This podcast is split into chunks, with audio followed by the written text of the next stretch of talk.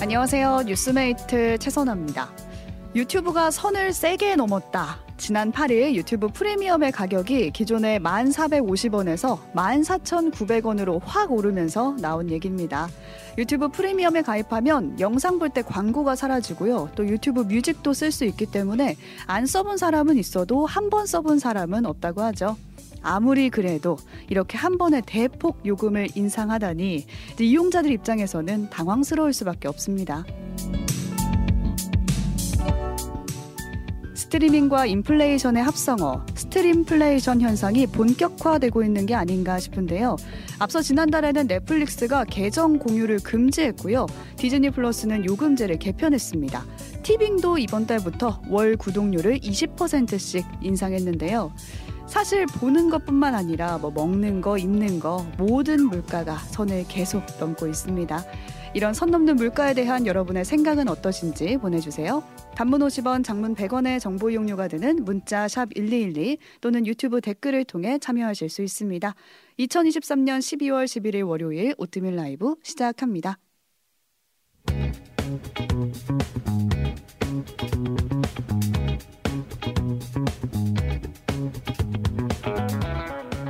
네, 오늘 본 뉴스 나눠주실 분 신혜림 PD, 조석영 PD 나와 계세요. 안녕하세요. 뉴스 번역기 신혜림 PD입니다. 뉴스 앞방의 조성현 PD입니다. 네, 두 분도 유튜브 프리미엄 이용하시나요? 이용합니다. 네. 제가 이 뉴스 보고 분노해가지고 주말에 공유했죠. 아, 더 저렴하게 이용을 하고 계시더라고요. 네, 예전에 저는 8,000원대일 때 가입을 해가지고. 네. 근데 오. 어쨌든 14,900원으로 오른다니 제 입장에서는 6,000원이 한꺼번에 오르는 맞네. 거잖아요. 그렇죠. 장기 가입자는 원래 8,000원대 이용을 하고 있었거든요. 유지를 해줬는데 이번엔 유지 안 해주겠다. 그러니까요. 그냥. 올리겠다. 그냥 올린다고 메일이 왔어요. 이용자로서 너무 화가 나서 제가 네. 이 뉴스를 가지고 왔는데 요즘 평균적으로 이런 OTT 서비스를 뭐 두 개 이상은 구독을 음. 하고 있다고 하더라고요. 저도 한 다섯 개는 구독을 오. 하고 저도 다섯 있거든요. 그렇죠. 근데 그 중에서도 돈이 유난히 안, 안 아깝고 내가 매일매일 사용한다는 게 바로 이 유튜브 프리미엄인데 이번에 요금 인상폭을 보니까 퍼센테이지로 따지면 42.6%래요. 그러니까 티빙이 20% 올린 건 약간 귀여운 수준이었던 거예요. 아. 어떻게 가격을 40%로 올리냐고요. 이렇게 갑자기요. 그리고 우리나라 분들이 이 얘기를 듣고 또 참지 않고 우회로를 막 찾기 시작한 그렇죠. 거예요. 이제 꼼수긴 한데 IP 주소를 해외 거로 이용해서 음. 요금이 조금 더 싼 국적으로 그렇죠. 계정에 음. 가입하겠다 음. 이런 얘기가 나오고 있어요. 주변에 보면 아르헨티나 분도 계시고 하죠. 분도 영예 계시고 인도 분도 계시고. 근데 다른 나라가 우리나라보다 싸서 그런 거거든요. 그렇죠. 결국에 싸기도 싸고 아예 요금제 체계가 달라요. 보니까 음. 한국이랑 슬로베니아만 1인용 멤버십에 가입을 해야 되고 다른 데는 한 42개 국가에서 가족 멤버십이 있다는 거예요. 어. 두분 아셨나요, 이거? 부럽네요. 몰랐네요. 오, 유튜브 이게 프리미엄도? 네. 오. 한 명만 프리미엄에 구독을 하면은 가족 6명까지는 이용을 할수 오, 있대요. 해줘. 네. 그리고 가격도 한 명이 보는 우리 것보다 30%에서 한 40% 싸다고 하는 거예요. 음. 그러니까 사람들이 이쪽으로 우회해서 보려고 하는 거죠. 이거 그렇죠. 가, 네, 가격은 약간 뭐 빅맥 마냥 음. 뭔가 좀 다를 수 있다고 생각하는데 이렇게 요금제 종류 자체가 너무 크게 달라버리면 좀 말이 안 되는 왜 것 한국을 같은데. 무시하느냐? 우리도 가족이 있는데 우리도 가족이 지금 있다. 저출생이라고 무시하는 거야? 그러니까 요.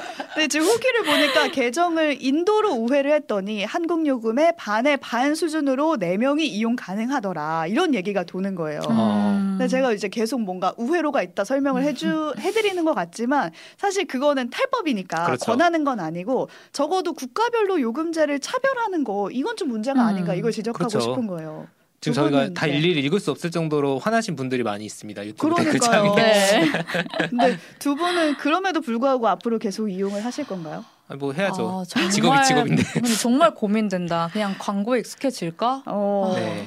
그 아, 과연 돌아갈 광고 수 익숙해질 수 있을까? 있죠. 네. 네. 네, 모르겠습니다. 저는 음악을 많이 들어가지고 음, 그것 때문에 저도요. 좀 고민이 많아요. 프리미엄을 하면 음악을 공짜로 그쵸. 이용할 수 다, 있게 해주죠. 다른 음악 프로그램을 어, 어플을 찾는 것도 방법이긴 해요. 근데 그거랑 그거랑 또 그것도 돈 들고 하니까 돈 또 들지. 여러 가지 복잡하죠. 음. 네, 지금 SHS님이 맞아요. 어 가격이 오르는 건 받아들여야 된다고 어느 정도 생각은 하지만 한 번에 이렇게 적정 수준 이상으로 오르는 건 부담이 되는 건 맞다 이렇게 음. 보내주셨네요. 이것저것 다 오르니까요. 음, 네. 이, 그 이것까지 올라 버리니까. 그러니까요. 지금 플레이션이라는 얘기가 나오는 거죠. 네. 혜린 PD가 가져온 건 뭔가요? 네, 오늘 되게 화제된 이슈였는데요. 어, 금태섭 전 더불어민주당 의원, 2020년에 민주당에서 야. 나와가지고 계속 독립적인 행보를 펼쳐왔던 의원입니다. 음. 전 의원입니다. 그리고 정해, 정의당의 류호정 의원 이 둘이 최근 함께 신당을 창당하겠다고 손을 잡았습니다. 근데 이제 금태섭 전 의원은 제3지대 정당을 계속 만들겠다고 음. 준비를 하고 음. 있었고 류호정 의원도 당내에서 조성주 전 정의당 부, 정책위부 의장이 주도하는 그룹 활동을 하면서 이제 좀 어, 정의당과 다른 행보를 걷겠다라고 하고 있었는데 이 두 세력이 합쳐진 거죠. 손을 잡은 잡았어요. 겁니다. 그러니까요. 근데 이 두 사람이 오늘 국회에서 함께 기자회견을 열고 첫 정책 제안을 펼쳤는데요. 이게 무슨 주제냐? 한국 사회 젠더 갈등과 저출산 문제를 해결하기 위해 남녀 병역 평등과 남녀 남성 육아휴직 전면화를 제안한다. 이렇게 밝혔어요. 음. 이른바 병역에서부터 가사까지 성평등. 근데 오. 여기서 아무래도 뭐에 좀 관심이 가세요? 이게 병역 병역이죠. 얘기가 네. 네, 남녀 병역 평등 얘기가 지금 계속 이슈가 되고 있습니다. 그러니까요. 지금 남성만 병역 의무를 지고 있잖아요. 이거를 네. 이제 여성도 같이 나눠지자 이런 건가요? 그거는 약간 불분명한데요. 음. 현 징병제를 유지하면서 뭐 이스라엘 같은 나라처럼 여성 의무 복무제를 도입을 할지 아니면 모병제, 즉 징병을 하지 않고 자원자들로만 군대를 유지하는 제도로 바꾼 다음에 남녀가 같은 기회를 받을지는 앞으로 음. 논의 과정에서 음. 예, 다뤄보겠다 이런 입장이지만 하지만 여성 징병제를 주요 선택지로 둔 건 사실이죠. 아, 네. 불을 네, 질렀어요. 어떻게 네. 될지 궁금하네요. 네. 여성 징병제가 선거 때마다 사실 2030 남성들을 겨냥해서 나오는 주장이잖아요. 근데 음. 막상 엄밀하게 여론조사를 돌려보면 의외로 남성보다 아 남성이 여성보다 반대가 더 많거든요. 그렇죠. 아 남성이 반대를 해요. 네. 어, 일- 일례로 미디어 트리뷴이 의뢰해서 리얼미터가 지난 7월 6일에 전국 만 18세 이상 503명을 대상으로 무선 RDD 자, 음. 자 동 응답 방식을 사용해 진행한 여론조사 결과 따르면 남성의 반대 응답은 56.3%고 여성의 반대 응답은 53.4%. 더 높아요. 그러니까 둘 다 반대가 높은데 남성이 더 높아요. 음. 어, 네. 근데 현실적으로는 이게 뭐 된다고 하는데 그렇죠. 어렵다 이런 얘기가 그렇죠. 많아요. 음. 그렇죠. 여성이 뭐 훈련 받을 수 있는 시설이나 시스템 이런 거를 다 처음부터 만들어야 되는데 이게 예산이 정말 아, 상상 초월로 상상 많이 초월이죠. 많이 들어서 음. 제대로 도입되기보단 갈등만 부추기다 끝날 거 아니냐라는 우려를 계속해서 넘지 못했고 국방부 장관 지금 신원식 국방부 장관도 후보자 때 이런 질문을 받으면 이건 논란만 음. 불러일으킨다라고 반대 입장을 표명한 바 있습니다. 그렇죠. 근데 다만 헌법재판소가 최근 10월에 남성에게 병역 의무를 부여한 병역법 이게 평등권 침해하지 않는다 헌법 맞아요. 이제 위배되지 않는다 이렇게 판단을 세 번째로 또 내린 바 음. 있거든요. 네. 근데 그때 덧붙인 얘기가 있어요. 장기적으로는 저출산 때문에 병역 자원이 지금 줄어드는 그렇죠. 사정이 있어서 양성 징병제나 모병제 전환에 대해서 좀 진지하게 검토가 되어야 음. 할 것으로 예상된다라고 좀 음. 덧붙이긴 아, 했거든요. 해야죠 이건. 새로운 선택은 이 진지한 검토를 지금 당장 해보자라고 하는 것이죠. 그렇죠. 네. 음. 과연 어떨까요? 글쎄요. 그러니까 여러분 여러분의 생각에? 보내주세요. 우선 박명세님은 내 여동생 딸을 군으로 보낸다고 생각해 보면 말도 안 되는 소리다라고 어, 보내주셨는데 네. 박용진 의원이 몇 년 전에 음. 작년인가 정확히 기억이 안 나는 음. 대선 때였구나. 음. 대선 후보 나가려고 했을 때 모병제로 바꾸되 100일씩 같이 군사훈련을 받자. 음. 그 얘기를 한 적이 있었거든요. 그때도 논란이 되게 컸는데 그 중에 이제 뭐 그 이게 이스라엘처럼 아예 군대를 그대로 보내는 거랑 이거랑 완전 또 다른 음. 얘기거든요. 음. 람님이 지금. 왜 지금 이 시점에 이런 안을 들고 나왔는지 궁금하다 했는데 지금 신당 추진 중인 곳이 하나 더 있죠. 음. 아, 하나가 아니라 더 있지만 많이 많이 있지만 이준석 전 국민의힘 대표가 있는데 여기 연대 가능성을 보고 낸 정책 아니냐 이렇게 해석이 되기도 하고요. 아. 그렇습니다. 그리고 이제 그 관심도를 높이기 위한 이슈죠. 그렇죠. 네. 금태섭 류호정 이름이 오늘 하- 도배되지 않았습니까? 우리만 뉴스에? 봐도 지금 이슈를 다루고 있지 않습니까? 사실 이 얘기 꺼내는 순간 이슈거리가 되기 때문에 네. 네, 지금 초점을 받고 있습니다. 나중에 여성 징병자 얘기는 유탐생 유탐 시간에 한번 진득하게 다뤄보면 좋겠습니다. 네.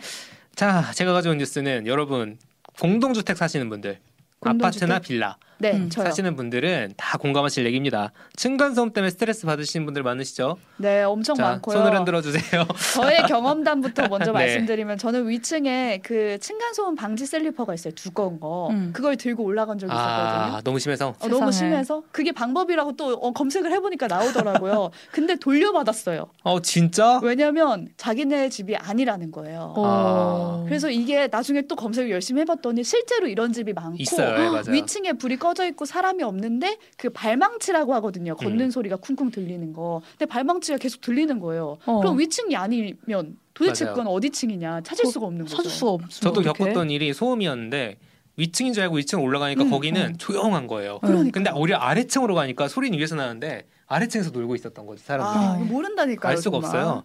그렇습니다. 그래서 층간 소음 때문에 지금 살인 사건까지 벌어진 마당인데 마땅한 구제책이 없는 상황에서 이제 국토부에서 이거 음. 해결하겠다라면서 대책 몇 가지를 오. 내놨는데요. 오, 그래요? 네. 솔깃. 솔깃하죠. 네. 앞으로 신축 아파트는 층간소음 기준이 안 되면 측정을 해가지고 음. 준공 승인을 안 해준다.